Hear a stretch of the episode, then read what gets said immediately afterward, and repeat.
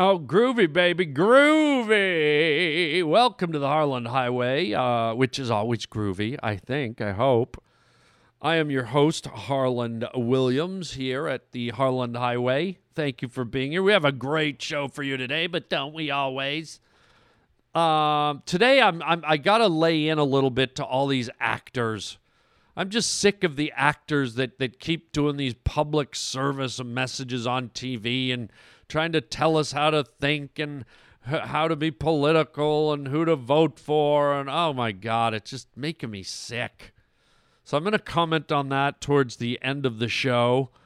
Um, also, uh, a weird thing. I don't know. You remember the SARS epidemic?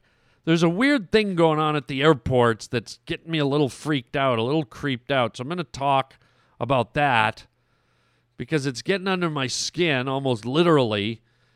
And uh, it's weird. And then, you know, to help us get through the cold, cold, cold winter that we're currently immersed in, uh, a very, uh, very uh, wonderful writer, uh, flowery romanticist will be here. Samuel E. Quoke with with some of his heartwarming, soul-warming letters and musings. He will read them out loud to hopefully put a little warmth in our hearts during this cold uh, time of the year. So let's go. This is the Harland Highway. Sit down, strap in, and tighten your diaper. Come here, baby. You're about to go down the Harland Highway. I didn't bargain for this. Oh, yes, you did. Chicka chicka chow, chicka chicka chow mein, baby. And the creature from outer space. Please don't stop. I got a mean and ugly face. Magnificent performance. This is the Harland Highway. I hate you! Well, that's the way it goes. What do you say we get down to business? Oh, yeah. Here we go now.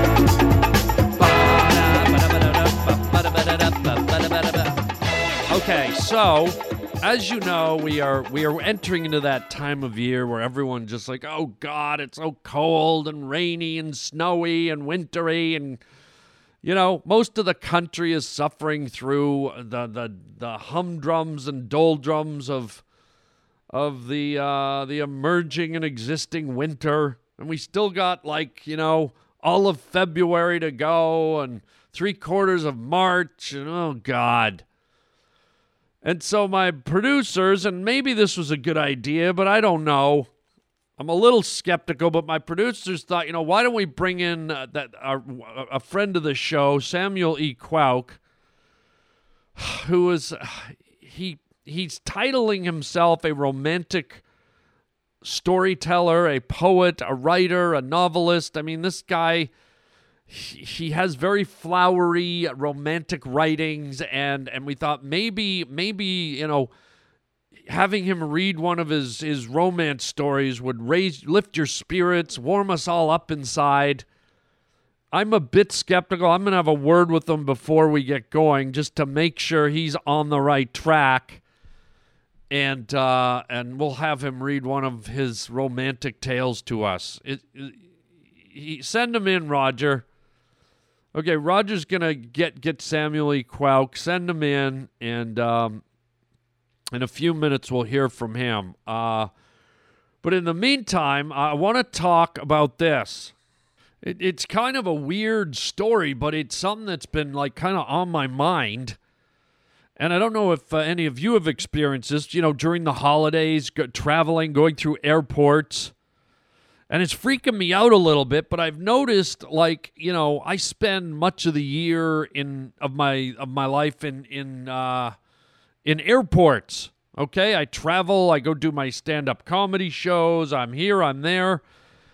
And do you remember like years ago there was that whole like um SARS thing? The whole SARS epidemic, and everyone was freaking out that they're going to get SARS. It was like it was like an airborne virus or something. It came from birds or something like that. And so what happened is a lot of people started wearing like these SARS masks. They were like they're like like, like a surgeon's mask. You put it over your mouth and nose, and it's It's like a cloth thing. It looks it looks like you'd see a dental assistant or a dental hygienist wear, or someone in surgery. I guess they're used to filter the air or whatever. And in particular, the Asian population started wearing them a lot, I noticed, in the airports. And then the SARS thing kind of went away. But a lot of Asian people wearing the SARS masks hasn't.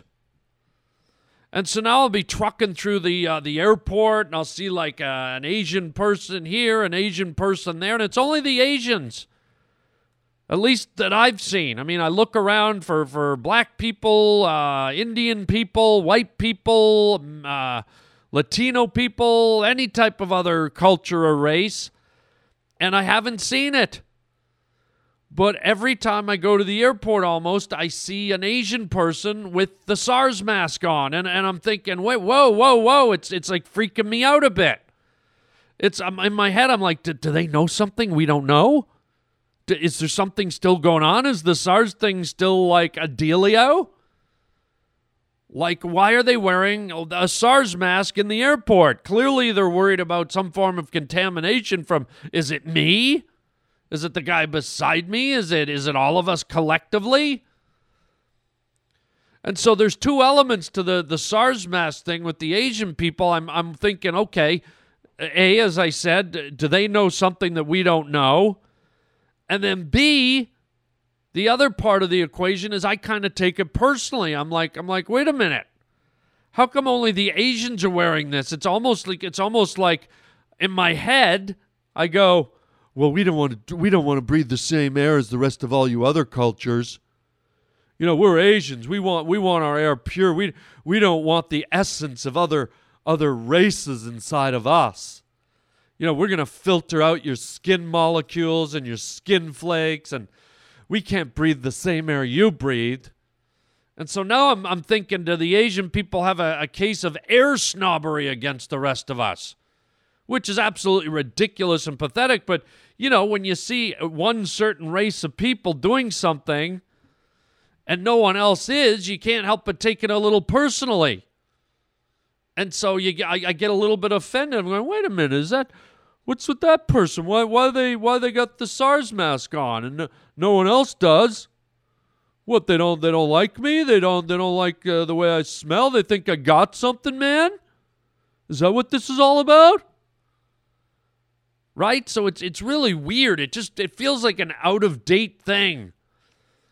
And I just get weirded out that it's one culture. Like it could be the Chinese, it could be blacks, it could be whites, it could be North American Indians for all I care, but when one when one group of people do it, it just it, there's something weird going on, you know? Like like what if all of a sudden like like all black people were walking around the airport in hazmat suits and the rest of us were just standing there going wait a minute what's with the uh what's with the contamination free uh hazmat suit? Am, are we missing something here? Am i am i not seeing something? Wait a second so I don't know, man. I don't know if I, how many Asian listeners I have on the Harland Highway, but if you get if somebody knows something, like if there's a SARS part 2 headed our way or something's up, like let us in on it, man. But in the meantime, if there's nothing going on, just chill. maybe maybe a note from the rest of us, relax, man. Chill out. Share the air. Okay?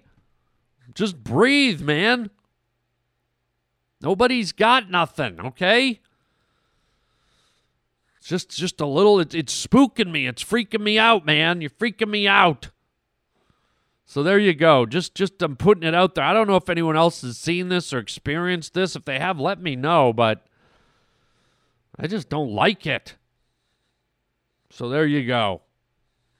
Sars 2 Anyways, let, let me end the SARS rant because our guest just walked in the door. He's, hello, hi, come on in, this way, this way. It's Samuel E. Quoke. Uh, he's going to read some romantic letters for us to help us get through the cold, to take our minds off the slushy, stormy, snowy, chilly winter.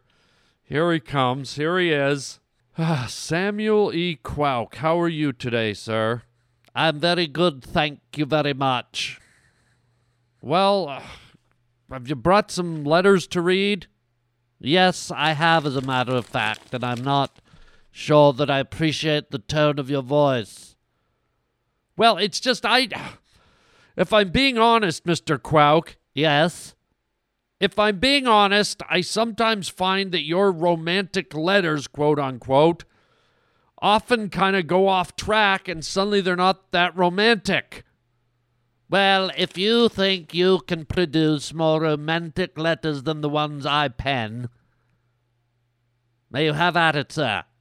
No, don't get defensive on me, Samuel. I mean, I'm I'm just saying if you could kind of stick to the flowery romantic side of your writings, I think our listeners would appreciate that. I would ask you not to censor me or tell me how to do my own penmanship, sir. Okay, well, I'm just I'm just saying this is how I feel. Well, that's why I don't book you on the show as much because if you don't mind, I'd like to get started, sir. You're sounding a little long-winded. Oh, well, excuse me, Samuel E. Quoke. You're very excused, sir. Oh, okay, I'm excused from my own show, if needs be, sir. All right, read your.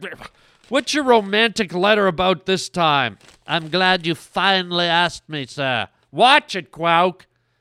This is a romantic letter I wrote when I I took an Amazon journey in South America with my beloved Genevieve. We took a wooden paddle boat down the length of the Amazon River with all its tropical plants, its wild animals, its flowers, its fish, its amphibians, its reptiles, just a wild jungle of a place. Okay, yes, I've heard that the Amazon is quite. Do you mind if I read my letter, sir? Okay, I was just adding to. I don't need your add on, sir. Wow, okay, excuse me, Quoke. Thank you very much. Okay, go ahead, read your your flowery ro- romance letter about when you and Genevieve, Genevieve, took a paddle boat down the Amazon. Yes, thank you very much. Your long winded introduction is almost as long as the Amazon River itself, sir. Read your letter. Thank you very much.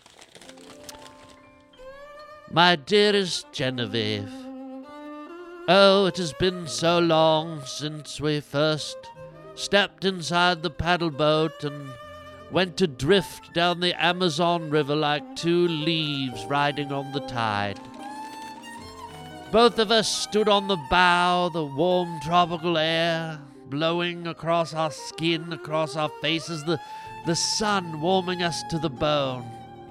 And all around us, colorful tropical parrots flying and squawking in the air, fish jumping, breaking the surface of the river, and a feel of excitement and adventure in both our hearts and souls, a look of true True, true, true. Are you trying to say something? Excuse me. Well, it sounded like you said true like nine times. That's part of how I write, sir. Okay, true what? You, you were on the river, and true what? Do you mind if I continue, sir? Go ahead. God, true something. True passion for the adventure that lie ahead. Oh, Genevieve, your rosy cheeks, your soft, supple lips, your white cloth linen hat keeping you protected from the sun, your nails painted a, a light touch of red and a twinkle in your eye that let me know that you were so happy to be alive. And as the long wooden boat pulled out into the girth of the massive churning river, we watched as the emerald tree line slid past. We watched as the clouds bounced across the blue sky overhead. And we were led down the long, winding, mysterious river by a current that seemed to lull us into a place of safety and security. And I'll never forget as we stood there marveling at nature's gifts Suddenly, the boat struck a rock and we were jolted forward. I grabbed the railing, held on for my dear life, but somehow your grip was not strong enough and you flipped over the edge of the boat. I screamed for you and I saw you paddling in the water, just treading, holding your own and thinking it won't be but a moment before we throw a safety rope and pull you back up. But, but then a slight movement in the water, the, the churning, the bubbles, and suddenly before all of our eyes, the crew, the other passengers, a froth of white and red as suddenly we realized a hungry band of piranha had attacked your lower extremities, your legs literally being eaten off the lower end of your body, bubbles of blood and white froth filling the tepid waters as you screamed and screamed. Black. Okay, whoa! Excuse me, sir. There it is, right there, okay? Here's it. You're painting this beautiful picture. You're going down the Amazon and suddenly you're who is it? Genevieve, sir. Genevieve is having her lower extremities, as you put it, eaten alive by piranha. What is a piranha? It is a meat-eating fish that I know. Are you saying piranha? That's exactly what I said, sir. Piranha. She was eaten by piranhas. Not all of her, sir, if you'd let me finish my story. Go ahead, God, and clean it up. Thank you very much. I'll never forget as we threw you the lifeline and we, we pulled you to the side of the boat, your arms grasping. We lifted you halfway out of the water, the piranha still nibbling at your exposed femurs. We thought we had you halfway up to the boat for a full rescue, suddenly a, an enormous electric eel jumped from the water and wrapped itself around your throat, sending 7,295 volts of electricity through your whole body. Your body spasmed like a scarecrow hanging in the wind off of a building. Your eyes short circuiting, your tongue being bit in half by your teeth as your nerves didn't know how to react. Your bu- All right!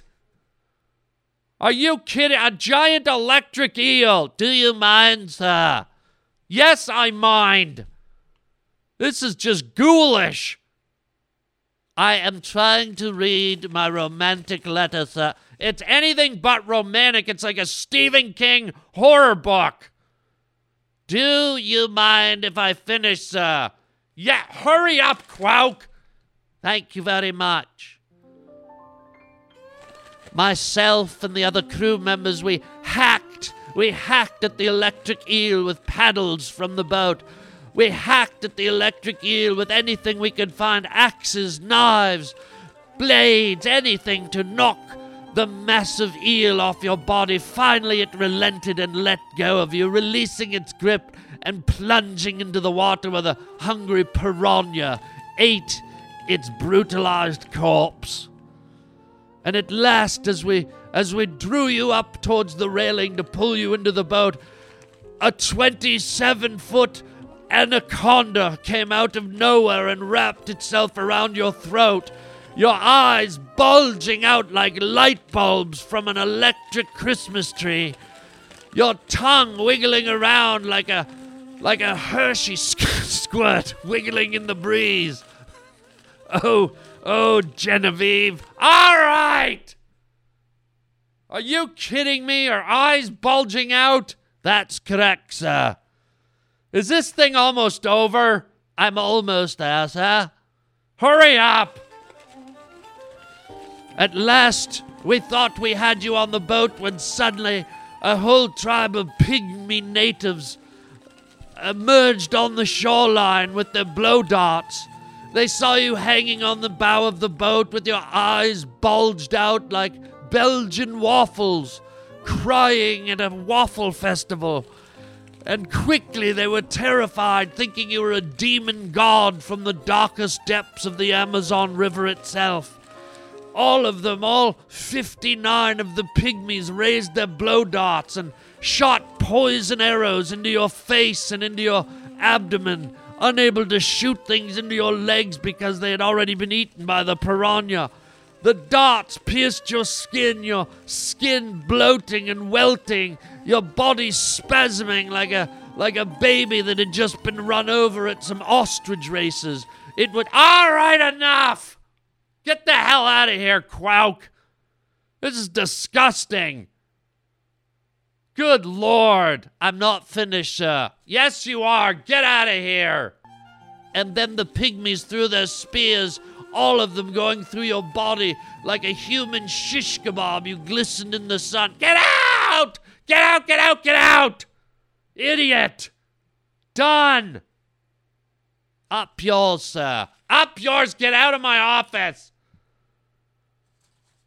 Good lord! Unbelievable! Blood dripping from your skin like Kentucky Fried Chicken at a. Get out! Good God! Feel sick. Oh, get him out of Keep him out. What a dildo. What a. You know, now I'd rather take the ice. I'd rather stand out in an ice storm in the middle of winter than listen to that guy's heartwarming love stories again. What a freak. Let's move on, Roger. Jeez. Have you checked the children? All right, I want to close the show off with something that's just been annoying the hell out of me. And it affects you directly and affects me directly because I'm in this industry, the acting industry. And I got to tell you, man, I'm just so annoyed and over the freaking actors putting these little commercials together talking about how much they hate this or hate that or want to want to influence you to vote for this person or that person or not get behind the new president. Or you know give us Meryl Streep giving a speech at the at the uh, Golden Globes and a bunch of actors putting commercials out saying, "Oh, try and stop the vote, and let's not let's not legitimize the president, and let's let's do whatever we can to hold it up, and this and that." And oh my God, who the hell do you people think you are, man?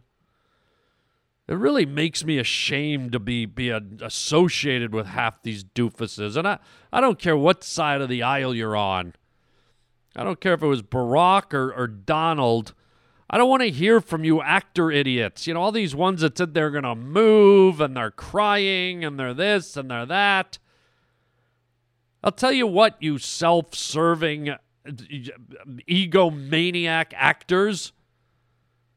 The election wasn't about you, the election was ha- voiced by the people. The election is about the people's needs and the people's wants and the people's desire for change or lack of change or or leadership or lack of leadership, whatever they decide. If they pick a monkey to be the president or they pick Albert Einstein to be the president, that's the people's choice. That's a democracy. That's the way it works. And sometimes you're happy with with, with what the people pick. Remember the people, not you, Meryl Streep and the rest of you who, by the way, live the high life. Okay? The people pick the president. You know, Jimmy Carter was a peanut farmer and a physicist. Ronald Reagan was a congressman and he was an actor. He was an actor. He did movies with chimpanzees. I mean, there's all walks of people that have become president. And maybe you don't always like them or agree with them, but you know what? Who are you actors to try and tell people how to think and feel and influence? And first of all, you live a very charmed life. You know, notice they never get the actor. The actors never speak out who are who are still running around to auditions and live in a one-bedroom apartment. But suddenly Robert De Niro says he wants to take Donald Trump behind a building and punch him in the face and and uh, you know, Meryl Streep's just, uh, you know, g- gonna be sick to her stomach because Donald Trump's cruel and mean, and Chelsea Handler's crying like a three-year-old. She says she's gonna move to Spain if. Well, it ain't out. It ain't about you. Okay. Unfortunately, like it or leave it, if the, if the people voted for a president that you perceive to be a little bit cruel, then that's the people's choice. They got to live with it for four years. But just stop trying to tell everyone that, that, that your voice is bigger and more powerful than what the people want, man. Makes my stomach turn.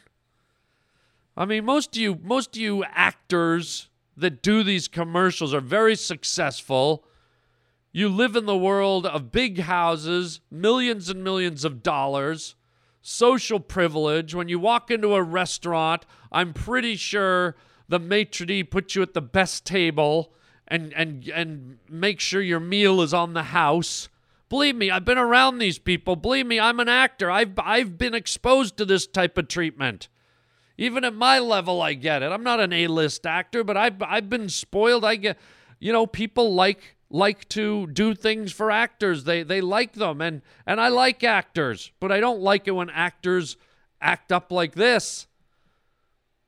When they try to think that their voices and their opinions are bigger and better than everyone else's, and they try to sway people to think like them. You know what actors are at the end of the day? Actors are people that were able to memorize some lines, mimic real life or mimic fantasy, read their lines on camera, and have a sensibility within them to act so that it may look real or they may absorb or adopt a character.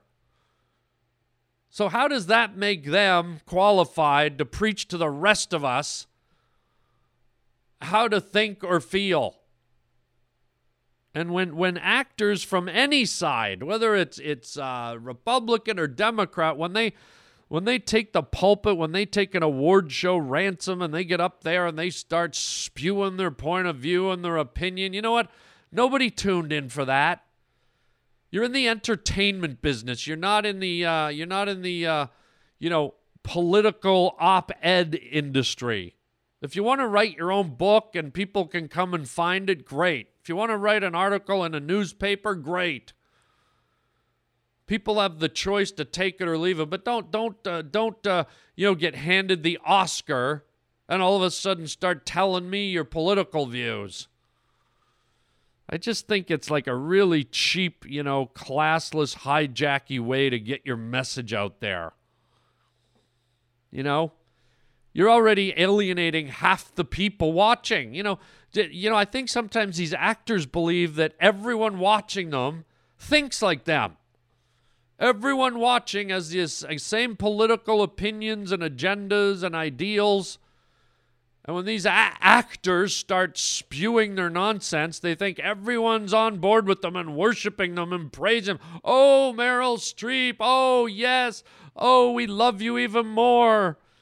You're such a good human being that knows how to memorize lines.